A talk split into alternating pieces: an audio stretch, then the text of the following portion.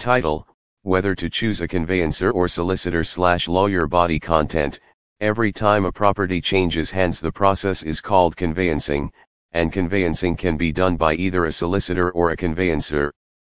Before you start the conveyancing process it's important that you understand the differences are between the two so you can make an informed decision that suits your risk level and your budget. Conveyancers A licensed conveyancer will have two years supervised practical experience in conveyancing before they can apply for a conveyancing license, which they can often obtain by working for another conveyancer. During their entire career, a conveyancer may not have stepped foot inside a law firm, sat across lawyers on difficult negotiations, or been involved in complicated issues and disputes when things go wrong. This is because if a transaction becomes litigious or is beyond the scope of what is considered conveyancing work under the Conveyancers Licensing Act 2003 then a licensed conveyancer must refer the transaction to a solicitor for assistance. The majority of licensed conveyancers are self-employed and often run their own business out of their homes. Solicitors slash lawyers Lawyers on the other hand have specific knowledge about property law but also broader knowledge of the law in general. This means that a lawyer can advise you not only on all aspects of a property conveyance, but also on issues that might relate to the conveyance, such as leasing, the tax implications of a property transaction, how best to structure your purchase for asset protection, or to reduce your land tax burden.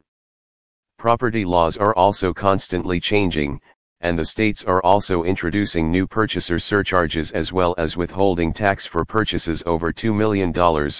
For more information please see the other articles which are published on this site.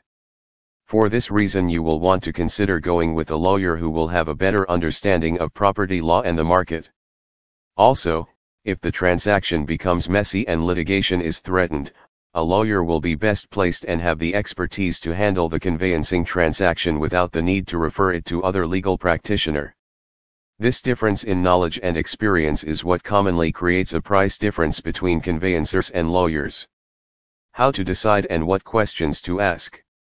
Hiring a conveyancer may therefore be perfectly suitable should the property value be low, the budget tight or the transaction straightforward, however when making the choice, consider how important the $500 or $1,000 saving actually means in the context of the purchase of your home or investment property, where the average property price in the Sydney market can be over $1 million. A $500 saving would represent a 0.05% of the cost of your property, and a $1,000 price difference would represent 0.1% of the cost of your property, based on a $1 million price, which is a small amount for the peace of mind you are getting. Budget and expertise are both important issues to compare when you are making this decision, however, how well a transaction goes, and how smoothly it goes should be just as important. At Biz Lawyers, our philosophy is to take the stress out of legal and make the transaction as easy as possible for you. If you are paying a low and cheap price, then do not expect to receive much personalized service, as what you pay for is what you get. More often than not you won't get answers to questions or explanations and your conveyancer will probably not want to meet with you as this will take up their time. You will be lucky to have your calls answered or returned within an appropriate time. Don't forget though that for conveyancers to offer a low price they often have to take on a lot of files to make a profit, so you may not get the same level of service as you would from a lawyer. To help you with your decision, you can consider asking the following questions, ask the professional if they are familiar with the latest property laws, as well as duties and tax legislation, ask the professional what their qualifications are and whether they have worked on your type of property before, ask the professional if they can help you with the particular needs you have in the transaction. Do you need advice on dealing with the agent or the bank? Do you need advice on capital gains tax or land tax? Do you need to change your will? Will the sale have family law implications?